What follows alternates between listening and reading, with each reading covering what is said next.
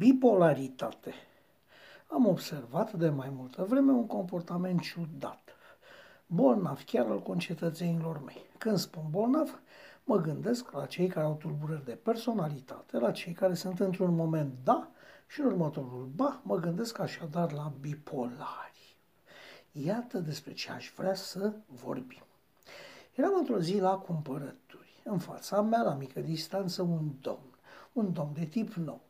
Mai eu kilos de sport, șlapi până abundent pe brațe și pe piept, lanță de aur și brățara șișdere, plus ochelari de soare purtați pe ceafa rasă și în mai multe straturi. Am intrat în parcarea magazinului puțin în urma domnului, pentru că am făcut un ocol de câțiva metri și am luat-o pe la zebră. Din păcate, nu mă pot lăuda că sunt foarte atent cu acest aspect al circulației pedestre. Uitasem deja specimenul cu pricina în momentul în care am auzit scandal.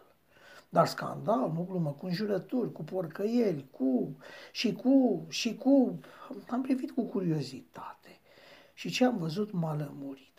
Domnul, domnul de mai sus, în mijlocul carosabilului, le spunea pe toate de zor unui șofer care îndrăznise să-l grăbească pe acest minunat cetățean care s-a oprise și el preț de un minut să-și aprindă chiar atunci și acolo o țigară.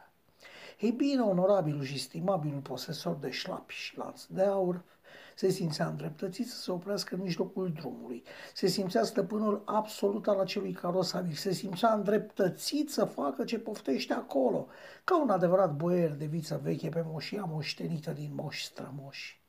Celălalt, șoferul, i-a zis și el câteva de dulce și a plecat lăsând nebunul pe rând în urma lui.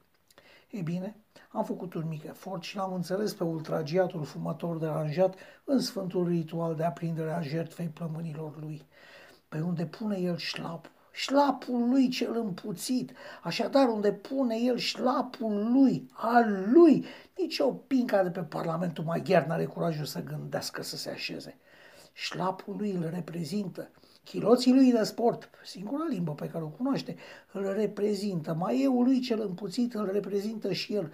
Cât despre ochelarii de soare, he, he, păi cine mai e ca el pe lumea asta? Nimeni nu mai e ca el, nimeni nu mai e ca el, cum spunea o poezie a copilăriei noastre.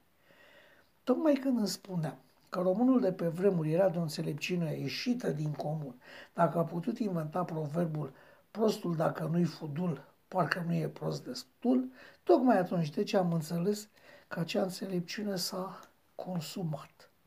Mândrul stăpân al șlapilor s-a urcat într-o dubă parcată pe două locuri, a pornit ca la curse și m-a claxonat violent.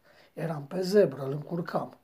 M-am dat frumușel la o parte și l-am lăsat să treacă, ceea ce a și făcut, lăsând în urmă un lung fuior de fum negru ca pala curbului cu care el semăna izbitor. Am stat și m-am gândit, omul era bipolar și dacă era, cum de i s-a schimbat caracterul și comportamentul atât de rapid? Pentru că dintr-un pieton neglijent, prost și obraznic s-a transformat în doar câteva secunde într-un șofer neglijent, prost și obraznic. Înțeleg de aici că respectivul are drepturi și libertăți care transcend drepturile și libertățile celorlalți cetățeni. Lumea asta existând doar pentru el, lanțul și șlapul lui. Vom înțelege vreodată că libertatea mea se termină acolo unde începe a dumitale sau acolo unde risc să te deranjez? Cred că indivizii de genul acesta nu se simțeau bine nici când se cânta mână birjar și după noapte, cât mai departe, oriunde ar fi, pentru că pe atunci ei probabil erau cai. Așa crede un om de pe stradă. thank you